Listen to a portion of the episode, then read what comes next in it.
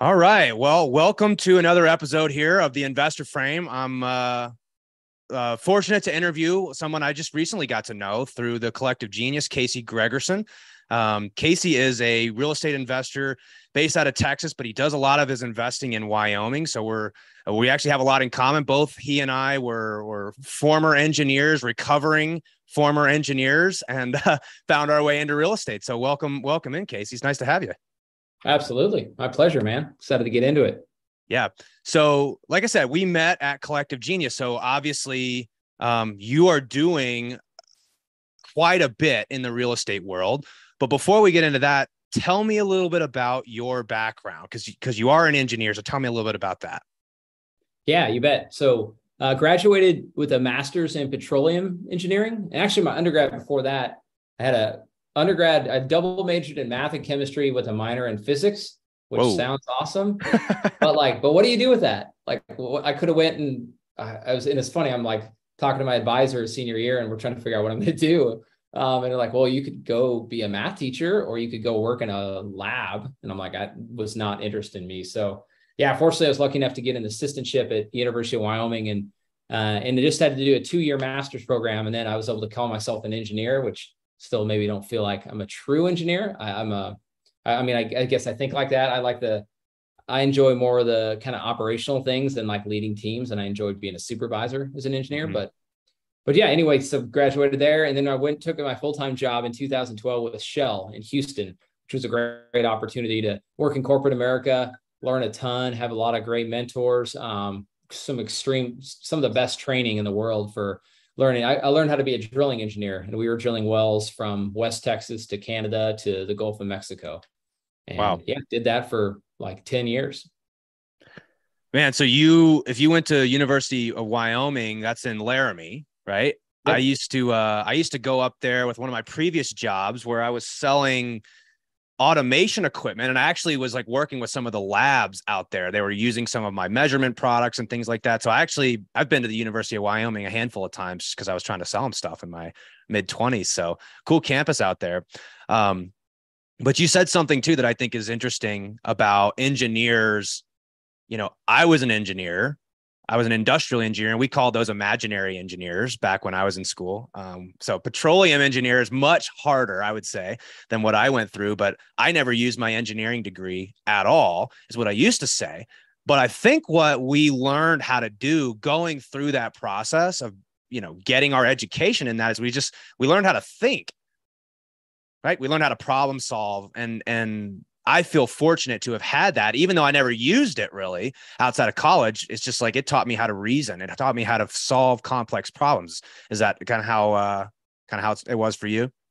Yeah, and it's like it's the same story. Like even like even interview. I remember interviewing, trying to get my full time job in grad school, looking at Shell and other companies, and you're interviewing and you're sharing a lot of different things. And I'm like, ultimately, feedback was like, you just gotta you got to get the GPA and you got to check the boxes. But then once you get into your real job, they're going to go retrain you. So right. I've used almost zero of my like research and my like I literally did a master's thesis on how to it was on enhanced oil recovery and how to try to use different uh, chemicals to try to get more oil out of the ground. And then I went and took a job as a drilling engineer, which was more like mechanical stuff and like horizontal drilling and fluids and um, lots of different stuff like that. So never really like literally I was but I think what college did is it teaches you how to like develop the habits and work through stuff and then problem solve. And then you're able to go into a full time or a corporate America job and be trained and be able to apply what you learn. And and like you say, just troubleshooting and working through stuff. Um,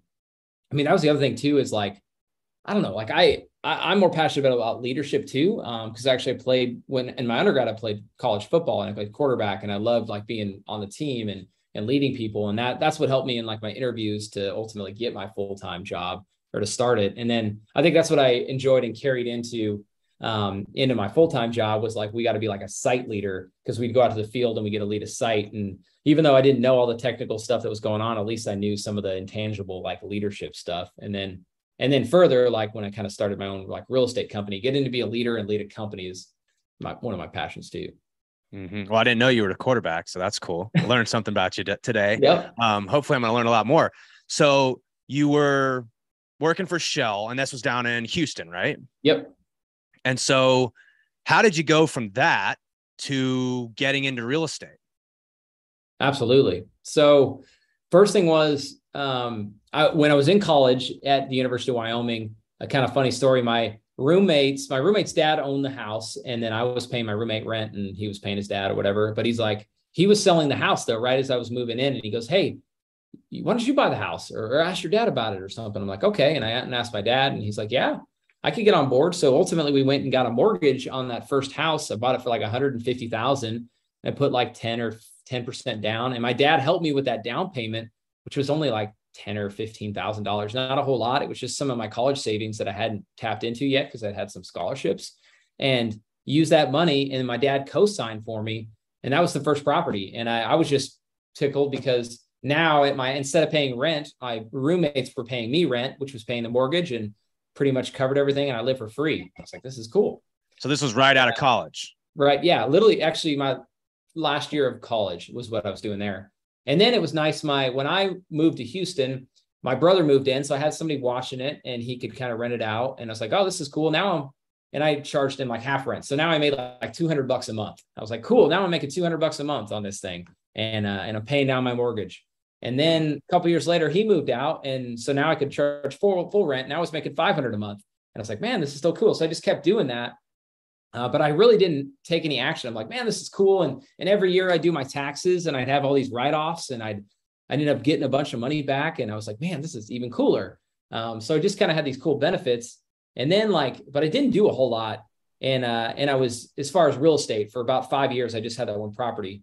But then uh, I moved into like a field role within Shell to where I'd work for two weeks on and I'd work for two weeks off.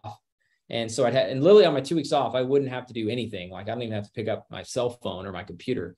Um, and so I had that extra time. And then what I was also doing though, when I was in the field, we'd be driving around location, location, and just a lot of windshield time. So I started listening to podcasts and books. And the biggest one, the kind of cliche thing, is I read Rich Dad Poor Dad. And that's when it clicked. And he starts talking about assets and liability. And then I'm literally thinking and I'm applying what he's saying in my head to my rental house. I'm like, oh, wow, this thing has all this other value and all these other things start, and all these other bulbs started clicking. Then I just started listening to all the BiggerPockets podcasts I could find and reading books and just kind of learning on it. And then, yeah, then I was ready to buy the second house, which was literally, I just took that first one five years later and I did a refi cash out. I pulled out like 50,000 and I went and bought a second one. And that second one was like a value add where we converted like a house into a duplex and it made a bunch of cash flow. And then I saw that and then it was just game on. Just wanted to keep doing it.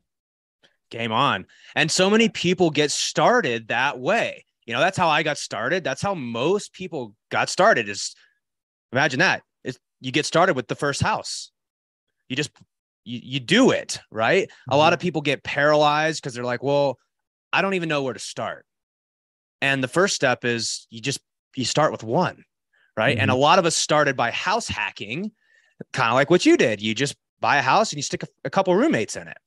Um, and so just like you, I, I sort of did the exact same thing. I bought a house and realized when my girlfriend moved in, like, huh, I'm not paying very much in my mortgage. I'm actually paying less. Now I didn't do it where I got the entire mortgage covered and I it was cash flowing. And I think a lot of people make the mistake thinking, well, it has to be a perfect deal on your first time. It doesn't. Because the first deal, you can't get to the second deal unless you've done the first deal. And you can't get to the 10th deal until you've done all those deals. And so you just start stacking them together. You learn as you go. And it sounds like that's what you did. You bought that first house hack, you know, and you realized oh, there's something to this, and uh, started doing some value adds. So you said that was about five years later. Yep. Yeah, okay. and, and like, and the other thing is to your point of doesn't have to be perfect. Like, made a ton of mistakes, wasn't making much money, and um, but one thing I did do is I put some like elbow grease into it, and like, luckily my father-in-law was pretty handy, and he kind of helped show me some stuff, and we we just kind of like updated the kitchen and did some small things and improve the value. So I did that. And then I let time, which time in real estate is one of your biggest, biggest like advantages. So over five years and doing some little improvements, that's what helped me force that equity appreciation. And now that now I could pull out 50,000. And the other cool thing is when I pulled out that 50,000, I got my dad out to where now right. I could qualify for a loan. I had a full-time job. So he got out. So but yeah, I think like doing the the little things and then and then like property management, I started to teach myself property management. I wasn't trying to, but I was managing this house from Houston. Um, again, my brother helped me ease me into it. And then after he moved out, I just kept managing it. But I learned how to manage a property from thousands of miles away from Houston to Wyoming. And I just created processes and and I want I just read a simple book. I read uh, read Brandon Turner's book on managing rental properties, and I applied some of that. But basically, I found out how I could manage a property from states away. And that was another game changer for me because then I didn't have a, it just helped my returns because I wasn't paying a property management management company and I was able to do it. And it didn't take much time. I was able to systematize it and it didn't, and I just had a system of like showing houses without me being there.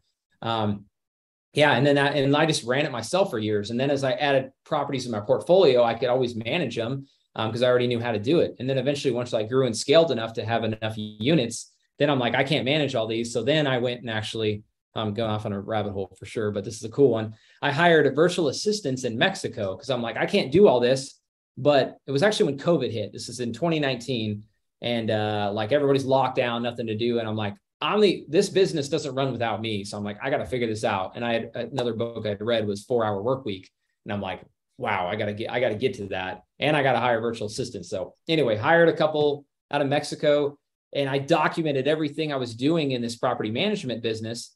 And and yeah, and I just started training virtual assistants and it wasn't easy, didn't happen in a week, didn't happen in a month, but over several months, I finally got to where my virtual assistants now today can manage all my properties for me to where I've now got over 60 units and literally virtual assistants and they they're starting wage uh, for us, and they're happy as heck at 550 an hour. They start there, and they can manage property and do all the things that I was doing from Houston. Incredible. Well, and I'm sure being an engineer and being technically minded, I mean, if you're going to go out of state and start investing, a lot of people are scared by that. I've never really done that. Now, I say out of state, I manage a Airbnb that's about five hours away. It might as well be out of state. But what we what you find actually is by by going further out and i've noticed this with other people especially what you're telling me right now is it forces you to build systems and processes like you can't do this without those and so i'm not saying it's easier but it's like it forces you to do things that you may not have have done if it was just you know a 10 minute drive down the road you know? So sounds like you you basically use that opportunity to build all your systems and your processes out right up front. Yeah totally. You just had to yeah you don't have a choice and it forces you to do it and it forces you to invest in paying other people to do it depending on other people. And and yeah i, I totally agree. It's just it's too easy if it's your house down the road. All right i'm just going to go fix it um yep. self you know and then and you rely a- on yourself and you can only go so far if you're doing everything that's right well and and there's there's another thing that I'm kind of taking out of this, which is everybody is, you know, you listen to BiggerPockets, you listen to a lot of these podcasts, and they're saying the same things. I I read Rich Dad Poor Dad. I started listening to BiggerPockets. I read all Brandon Turner's books. You know, my bookshelf probably looks almost identical to yours, right? I've read the four hour work week. I've read read the managing rental properties and all the books that they've put out that is a pathway to success. It's not like it's rocket science. You know, all it takes is immersing yourself in the content and surrounding yourself with the right people and relationships. Completely agree. So, okay, so you started buying some rentals out of state. Tell me a little bit about what your business looks like today. Yeah, I mean, the other transition and add to that of like learning is um, I found a partner in in Dallas Fort Worth, and he he was looking. He he he's like, hey, I want to do real estate, but I don't know how. I could see you're clearly doing it. Um, so we kind of created a partnership to where he was able to bring some of the money, and we are able to co-sign on loans. And we actually did the BRRRR strategy, which is buy, rehab, refinance, repeat. So we were buying distressed properties, fixing them up, and keeping them as rentals. And we started doing that in Dallas Fort Worth, um, which was great. But I to the reason I bring it up is like I was listening and learning all these different things. And that's where a lot of people get stuck is they just listen and learn and don't take action. But I had a great opportunity where I could learn it and then I could be doing it in real time and like literally learning the lessons, learning about it, applying it, kind of reiterating, getting better, like literally on on the fly. So that was like kind of the best training ground was like learn it, do it, iterate. Um, mm-hmm. But at the same time, learned a lot of lessons there the hard way. Um, in that market, learned a lot of lessons about how to raise money, about how to like financing and how to work, how to like using hard money lenders, using bank money, and just contractors, and learned a lot of stuff the hard way, which that's why I think it is you you talked about it a second ago. It's super important to surround yourself with somebody who does know what they're doing and have a mentor and somebody to bounce things off because they'll help you avoid so you don't have to learn it all the hard way, which unfortunately I've done throughout my life. Um, but we're getting better. We now we surround ourselves with mentors so we we can mm-hmm. avoid that. But but to answer your question is um yeah so well, hold on a sec. Let me ask you real quick because like you are touching on something that was a real hard it was really hard for me to get over the financing side.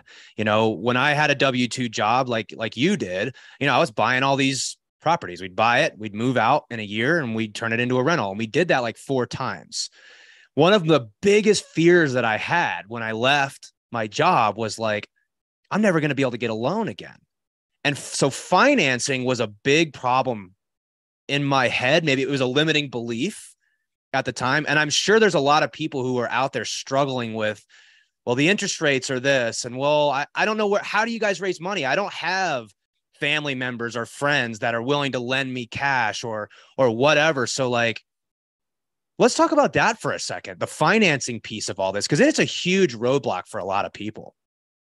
100%. Yeah. That's, if there's one thing that I, I'm passionate about too, I almost, sometimes I joke around. I wish I would have went to school for finance because I love I love talking finance. I love talking to bankers. But and this was where all this comes from is years of talking to bankers, going to lunch, and getting to know these guys and getting to know their world, so I can play by their rules and ultimately grow and scale a company um, through like banks and and in private money and all these different things. But I mean, the biggest thing is is developing, I think, relationships with these people and like looking at as a long-term thing like i'm this isn't my last loan i'm going to do with it. I'm going to do one and then i'm going to get their confidence i'm going to do another. And then once you start to build those up now you've got multiple and and i would encourage people to do it with multiple banks. Like yep. don't just go all in with one other one. Use multiple people. Maybe try this bank on and you don't have to be doing three properties at a time but maybe just rotate it. The first property this bank next one this bank. Because then you start to build a reputation and you start to get trust with these guys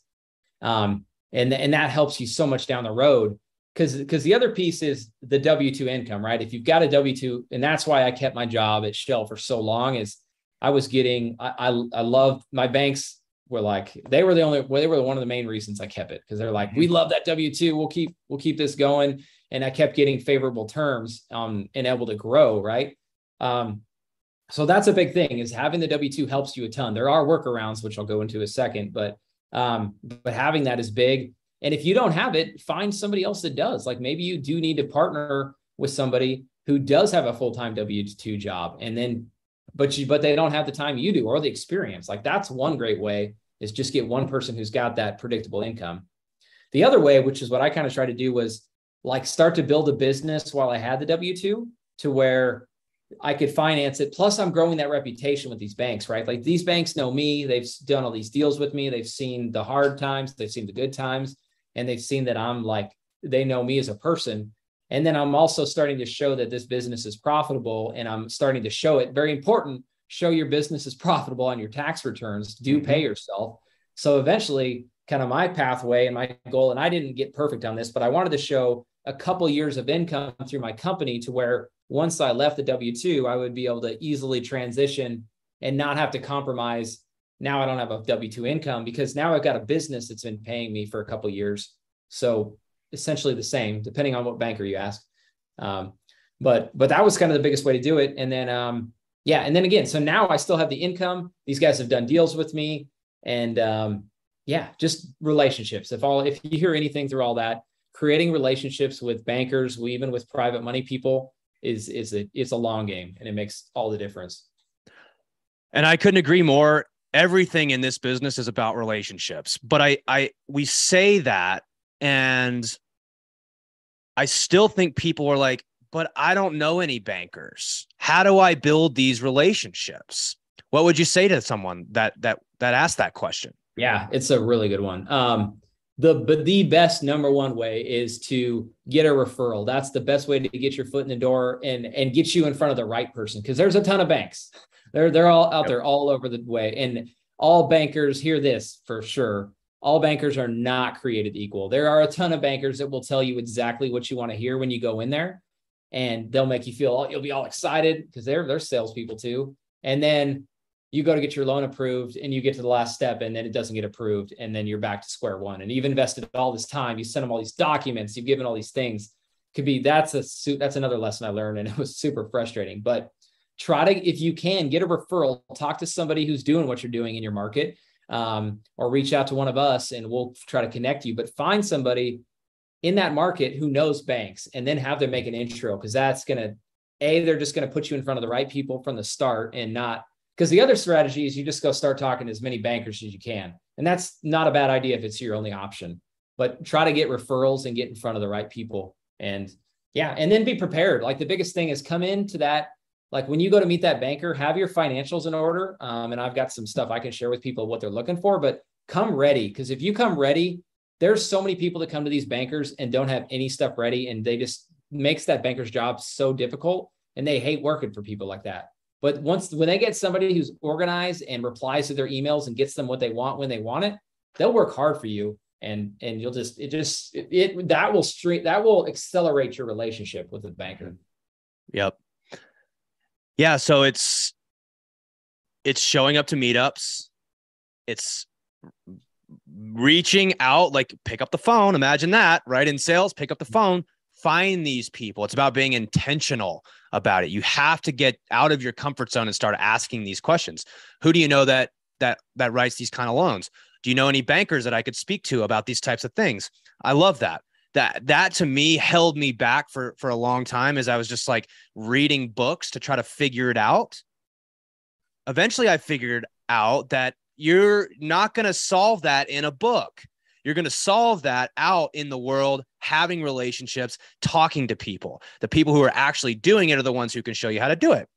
You know, so it makes total sense to me now. It didn't at the beginning. So if you're asking yourself, well, I don't know how to get financing start asking people how do i get financing and i love your strategy of which i didn't do which was build your business before you leave your job because you're going to have a problem without being able to show that income to get the traditional conventional type loans that are out there right but we also know there's other ways to finance deals and i'm sure like i said we could have a whole podcast on that mm-hmm. um, but why don't you give me maybe like a couple other ways that other that people could fund or finance these deals, these rentals or these flips, these types of projects if they don't qualify for bank financing. Yeah, totally. Couple couple ones. Um back to that referral thing though. I want to encourage people like don't feel like you're asking or oh, I can't go ask him to make a referral or that's you're asking something to that. Like that's a that that's a two-way street because if I make a referral to somebody to another bank, that banker appreciates me, right? So I'm like it's mutually beneficial when you go get referrals. So don't ever, I encourage people to never, that's not a big ask. Like if you're asking somebody to just go be your mentor for free, like that, that's an ask, but asking somebody to make a referral is not. Right. Um, but yeah, so to answer your question, um, a lot of ways. So ultimately, if you don't have the, the W2 yourself, um, a good W2 income, and even if you have a W2, you're still going to hit a ceiling. Um, so very important, I think, early on is people don't just go to a mortgage company. You got to start talking to small banks early on because even if you go through mortgage companies, and they're great, I've got them too. I, those are great loans, but you're going to hit a cap. And whether you hit that cap at four, typically at four, that's when it starts getting really difficult. After mm-hmm. four, you can go to 10. I know that. But, yeah. But once you get to four, the, the criteria gets, it's stupid hard. And honestly, in my opinion, it's not even worth it after four because there's so many headaches and so many hoops I would rather just go to a smaller bank or a credit union and develop those relationships. And the nice thing about those guys is they're less, they like the W 2, but they will lend more based on the asset. They'll lend it more based on the property. If the property is cash flowing, so you might be able to find banks and relationships there to where they're not as worried about your W 2 income, they're worried about the property. So I say that's the first one. Second one is I already mentioned about finding a partner that can co-sign with you. That's one way. You're obviously going to have to give up a part of the deal. Um, or you can even find like more of a sponsor or a private money guy. So one a lot of private money guys do this to where they'll actually be the um, they'll be the guy signing the personal guarantee or whatever the bank's like. They'll be the guy signing who's got you're basically signing they're signing for their balance sheet. So you'll typically have to give up a piece of your deal but if you're struggling getting financing it might still make sense to get cut them in. And maybe they're actually going to put up your equity. So the way i've done it is sometimes i don't want to put in the 20 or 25% down. I want to carve out a piece of that to a, a private money guy. So I'll combine bank financing, financing plus equ- or plus a private money or equity financing, and to where I don't have to put any money into the deal. And, and that would work for me if I didn't have a W 2 job. So that guy, again, that guy that's putting in the money is also co signing on the loan. He's going to want a little bit more of a percentage of the deal, uh, but that's okay. That might be the only way to get the deal done. And half of a deal is better than no deal. Mm-hmm. So that'd be the other way to bring it in is bring in a co-signer and or a guy that brings in capital. Um, and then the last thing I think is just uh like it's it's leveraging what you currently have as assets and like going and getting a home equity line of credit on your house or if you got money in the stuff or borrowing against your 401k a lot of people some people are against that which i don't understand. I'd rather control that money and and yeah i think that's a great way. Or even leveraging your money uh, like a roth ira there's a lot of different ways that you can borrow against that and fund deals that way. Um, and then the last one is just going through like a private money or hard money lenders to where you're going to give up more that you're going to pay a higher percentage rate, but if it's a good enough deal, then then who cares? You know, there's so many options, but it just feels paralyzing. At least it did to me. Um, like I don't know what to do. How am I going to get this money? Point is, is if you're trying to do it, there's so many options. Casey, you just laid out like a bunch of them. Go get a partner. Go borrow against other assets that you have.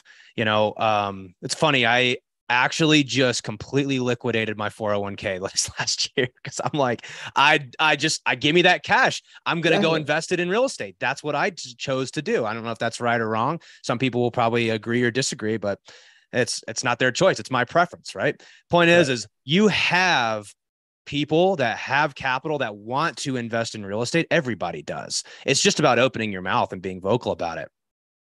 Um, okay, so we've talked about the financing side of things.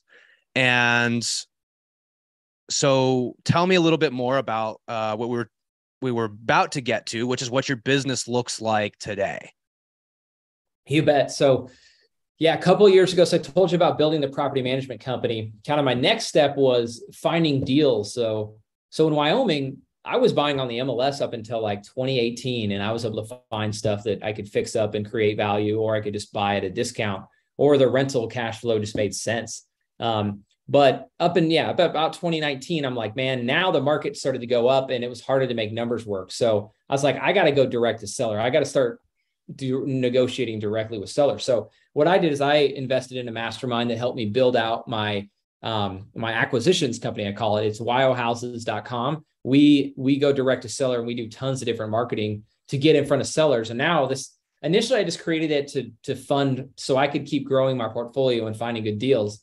And then it turned into this awesome machine now that some deals we don't even close on. Some deals I won't keep. Some of them, some of them I'll flip. Some of them I'll just sell right to another cash buyer and let them make the money.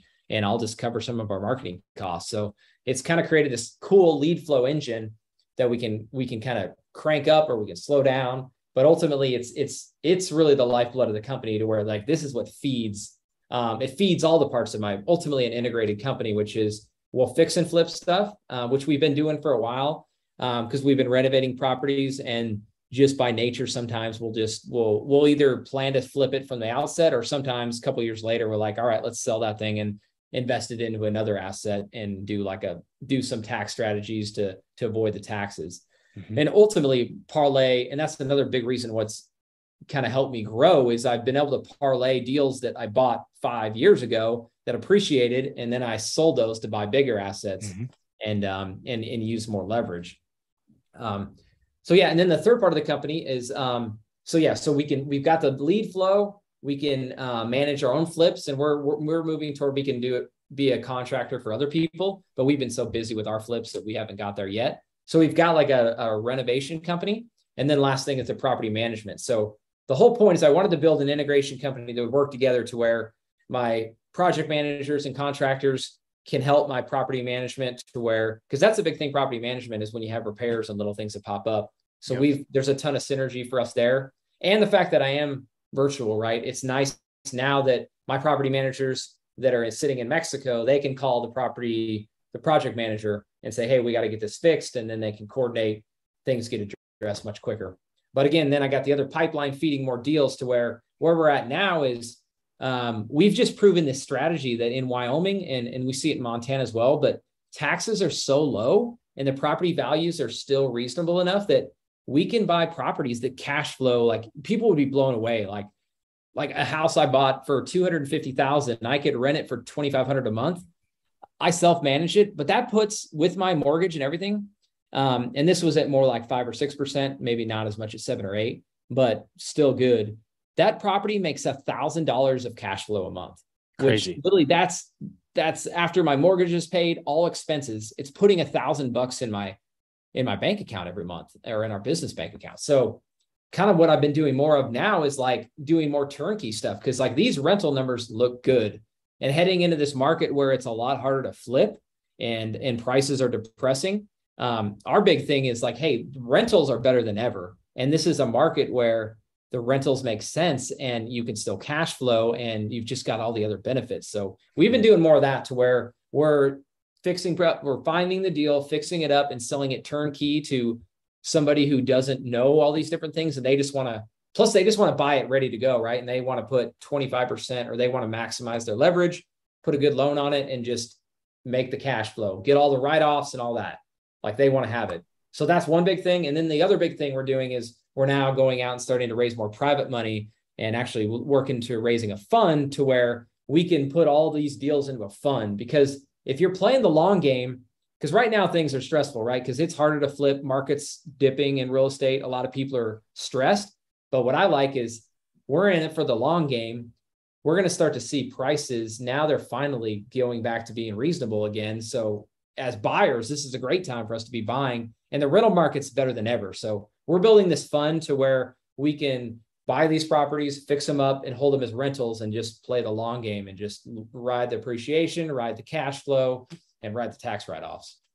I mean, you just become your own biggest buyer, is what happens, right? Right. And and I don't know a ton of people investing in Wyoming and Montana. Um, so that's that is so cool that you found this niche where um, you know, I'm here in Denver, like we don't have cash flow. We just don't. Like there's just it's hard to find it in in, you know, especially in the Denver metro area. Uh so so to hear that you've gone to these other, you know, markets and found amazing cash flow here in the West is is super cool. And I I love that you know the the way that you built this out was well you got the financing side of things sorted. You got the the deal flow which gives you so much optionality. You can keep it as a rental, you can flip it, you can wholesale it. Now you're adding additional optionality where we can sell it to ourselves or we could sell it turnkey. And I think that's what a lot of people um, that get into investing, they get past that. Well, I got to figure out how to get my financing. I got to figure out how to source deals and you, you know, you get those two engines kind of running. And then you get your your your construction or I just call it operations side of the business. In your case, you've got the the construction side and the property management side. You get the you get that done.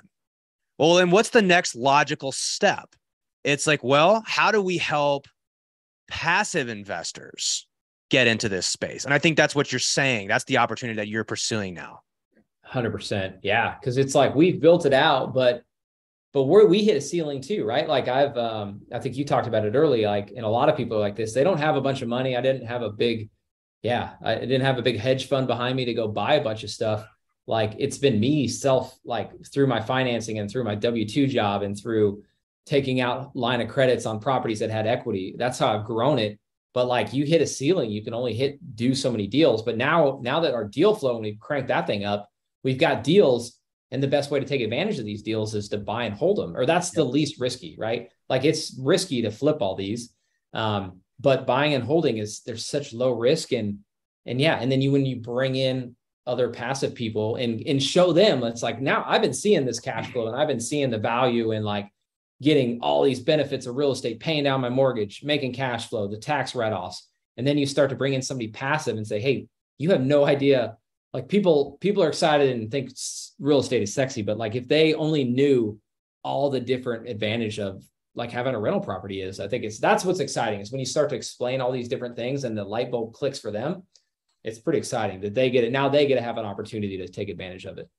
Well, we know those those advantages. But for those who might be listening to this who aren't perfectly clear on the advantages of buying real estate, buying a turnkey product, investing in a fund, what are some of those benefits? Yeah, like the big one we haven't even hit on is just taxes and like what they call bonus depreciation. Like another cool thing people don't realize is like uh we like my income and that's it's this I'll back up a little bit. So like my family and stuff, they're like, oh, you can't lose your W 2 job. You can't do that. Like, what about all your benefits? I'm like, if I just did the math on how much taxes I'm paying in my W 2 job and I make that same amount in real estate, like the amount of money, like my real estate income, because of all the tax benefits, it's it literally gets wiped out to where at the end of the year I'm getting money back from the government. Yeah. And these are all within the guidelines. Like the government wrote the tax code to incentivize real estate investors. So what did what did Jimmy say at CG? He was like, "This country was built by real estate investors for real estate investors." I'm like, "Damn right it was, Jimmy. I love it." That's right. And most people don't know, and they don't know what that even looks like. But literally, I guess to frame it up, what it looks like in my world is, I'm not having to pay taxes on the money I'm making because it's all wrote, it's all written off. And in in a way, you're kicking the can down the road to where potentially I'd be paying taxes later. But then there's these other set of tax benefits to where you can keep kicking it down the road until you put it into a trust and you pass away and give it to your kids and never pay taxes. It's unbelievable. So I think that's the biggest one that people that kind of know about it, but they don't know exactly what it means and how it can help them. And I just encourage people to like bring it up to your CPA and say, hey, because I mean, I can tell you like how it fits me and I can tell you all the different reasons, but most CPAs, if they're any good, are going to understand the benefits of real estate. And they're going to be like, hey, based on this, what's happening, which everything you got going on, then they're going to be able to make a recommendation. And then I encourage people to reach out to like you or myself and, um, and then go out to somebody in real estate that knows what they're doing and say, hey, how do I make this happen? And whether that's going into a fund and getting some of those same tax benefits or that's going turnkey, everybody's situation is a little different, but that's what I encourage people. So I, I love to talk to them and help guide you into one of those things. And whether it's with our fund or somebody else's fund or some other turnkey product. Um, just want to so let's let's pull that apart for a second because what I found is we tend to use a lot of words and phrases that obviously we're super familiar with. So, but funds and turnkey are very different. Can you explain what what when we say turnkey, what does that mean? Yes, totally. So the way I divide it up is do you want to be how active do you want to be versus passive? So a fund is going to be completely passive.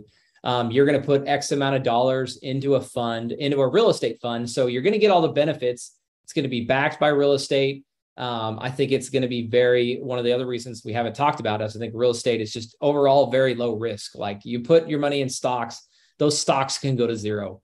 Real estate should never go to zero. So you're always going to have some value there we call it um, old man money in the whale club, right? It's like it's that it's been around for hundreds of years. People talk about stocks or crypto and things like this, and I'm like, there's a there can be a lot of upside, but I choose to pack my portfolio with a ton of reliable, consistent old man assets, right? And you can invest in funds and get a lot of the same benefits as you do being an active investor. Now, it's not all the same right? There's all these nuances and different things, right? And of course, you want to talk to a tax professional or a real estate investor that knows what they're doing, but but that's the advantage of investing in a fund, right? It's completely passive. Totally. But you still can get a lot of those benefits. So yeah, that's the fund is like, hey, I want to be hands off. Great for yeah, people that are like making good money um, in their W two job, just don't have any time, don't even have the time or bandwidth to think about like owning a property. Well, um, who so is that, right? It's like these are the engineers that are still working at Shell. These are the yep. people that I worked with in for you know for eight years before I got into real estate. They're sales leaders, they're doctors, they're lawyers, they're business owners that are in another business, right? These are they're crypto investors that have made tons of money in the last you know year or two. It's like they're great opportunities to get exposure to a to a highly reliable, highly secure asset class doesn't mean there's no risk. Just means it's significantly lower risk. Of course, in our opinion, not financial advice, but relative to the other options out there, we've decided that this is the best place to put our money for reliable, consistent returns over time. And if you're a professional making money or an entrepreneur making money, that is a great opportunity for you, right? You don't have enough time. You don't want to deal with toilets. You don't want to deal with tenants. The funds, the syndications that are out there, they're the best opportunities that I've come across. Yeah, 100%. Like I talk to a lot of people um, that are kind of around our age or maybe 30s to 50s, but they're like, they're doing well in their job. They're making good money, but they got, and they got families, right? That's the other thing is so many people like they've got kids, they're running around. They do not have any extra time to be doing this. And they're like, how the heck do you have time? I was like, well, I built out systems and whatnot. But the benefit for them is they don't have to go do all that. They can take this extra money they've got, then they've got no time to figure out where to put it. Or, I mean, I wouldn't say they've got no time to operate it. They can do some due diligence to make sure it's a good fit. But getting those guys an opportunity to get into real estate through like a fund, that's one of the coolest parts. And then then now they get that kind of now they're in the game now they're in the real estate game and and it's a great way to get in without having to know it all and they're just through like the updates and through just conversations they're going to start to get their ears wet with it and mm-hmm. and that's a great way to start it and and maybe to answer your second thing is then maybe down the road they want to go turnkey or maybe they got a little extra time and they um, they want to be a little more involved and that's where i would go turnkey so turnkey again you don't need to be a flipper you don't need to know how to manage property you don't have to know anything to do turnkey. You just the, the additional workload is you're going to probably go get your own financing. Um, you're either going to pay cash or you're going to go through a small bank. But I'll, again, we'll make a referral on those type of deals too. We're going to set you up with the right bank to where you can, if you want to use leverage, we're going to help you do that because that's the that's the best way to accelerate your. If you want to be aggressive and and really grow your wealth, using leverage is a great way to do that in real estate. Unlike any other industry, which that's a whole other rabbit hole to go down. We'll, we'll wait on that. But but ultimately, turnkey, set them up, find them the loan, find them the property. And the biggest thing on those ones that's cool is they're cash flowing day one. So when I go buy a property, I've got this holding time. I've got to buy it, then I've got to clean it up, and then I've got to renovate it, and then I got to find a tenant. And that might be 12 months or it might be a couple months, who knows? But that's time where I'm not making anything on the property. Also, I'm putting up all like I might finance it, then I got to put all my cash into it to fix it all up. And then I got to go refinance it to pull out my equity. The beautiful part about turnkey is it's all done for you and the tenant's in place. So when you buy that property, you literally the next month you're creating income immediately. You're buying and a business. leverage, right? You can go to 75%. You could go to a bank, maybe 80% and only put 20% down and start like start making money day one. I like to say you're repairs, you know. I like to say you're buying a business right? Good point. You're not really buying a house because houses come with a whole bunch of problems. Like, like you said, you got to fix the house up. Then you got to go. Well, first of all, you got to get the financing. First of all, you got to find the house, right? That takes a lot of work. Then you got to get the financing. Then you probably got to do the work to fix it up. Then you got to put the tenant in there. And what turnkey does is it skips all that and it's like how about i do all that work because we've got businesses and systems to do all that I'll just sell you the house with the ten, you know, with the repairs done. So you don't have to worry about capex for the next five, ten years in a lot of cases. And we got the tenant picked out for you. All you got to do is buy it and collect your checks. Now, there's there's more to it than that. I'm making it sound oversimplified, right? Of course, we know that real estate, it's almost, it, you know, if you're if you're managing properties, it's never passive. The the lies that they told us in BiggerPockets that you can just go collect a handful of these properties and you'll make cash flow and you'll never have to work again in your life. It's like that's not exactly true. Turnkey is not a, a it's not saying passive entirely. It's saying we're going to cut out the majority of the work on the front end and and hand you over a business that's already making money. So I like to think of it as more of buying a, a functional business with a tenant in place. We're going to do all that work. That's how we get paid is by doing all that and selling that product turnkey to a different investor. Totally. And yeah, and you still even like the property management, right? You could still farm that out and we will still offer it on our our turnkey stuff to where you don't have to be worrying about fixing the toilets, finding finding a bunch of contractors because that's one of the other battles is when you're buying in another market it's like when thing bad things happen who fixes it? How do you make sure it gets done right? Like that's one of the big risks with rental properties. But if you've got a good property manager who has good relationships and could put good tenants in there like that one little quick thing i'll say on property management your money is made when you on your tenant screening if you find good tenants man your life is easy like they pay they take good care of the house but if you don't you have a lot of obstacles. So that's one of the biggest things there. But but again, you don't have to do all that in turnkey. You could find a company that'll do it for you. And um, yeah, and then it's almost like a dividend. Like you're just making a little bit of monthly cash flow, but you get mortgage pay down, you get the um, yeah, you're getting to cash flow, you're getting the appreciation of the asset, right? Versus a dividend. If I I could we'll compare it to Shell. Shell does a dividend, so it's a little bit more reliable stock, not up and down as much but it's still a lot more up and down than these real estate assets that over time continue to go up.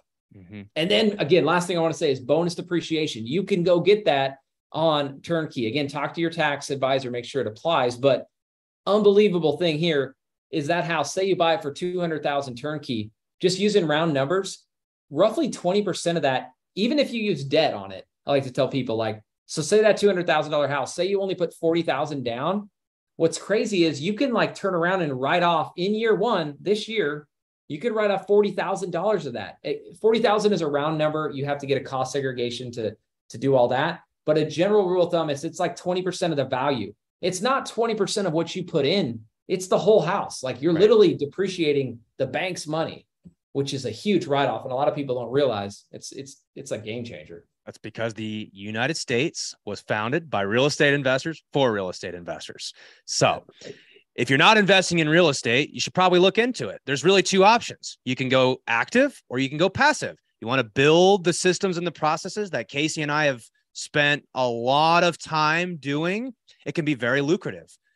It can also be a job and take a lot of time and energy. I mean, we work hard at what we do, right? So it's not passive um, if you want to invest in passive opportunities it all comes down to relationships just like every aspect of real estate you gotta you gotta get into communities and get around other real estate investors like yourself like other people in collective genius and and these are the people that can help provide these turnkey opportunities these these fund options these types of things and so um, it, it just all comes back to relationships it always centers around that the more people you know the better off you're going to be in this business. So, um, anything else you want to add about turnkey or raising private money? I know you are you're doing a lot of that. So if you guys are looking to invest in Wyoming, reach out to Casey. I want to make sure I got some some information there. I think it's it's a super cool niche. Like I said, I don't I've not run into anybody who's doing a lot of investing in Wyoming.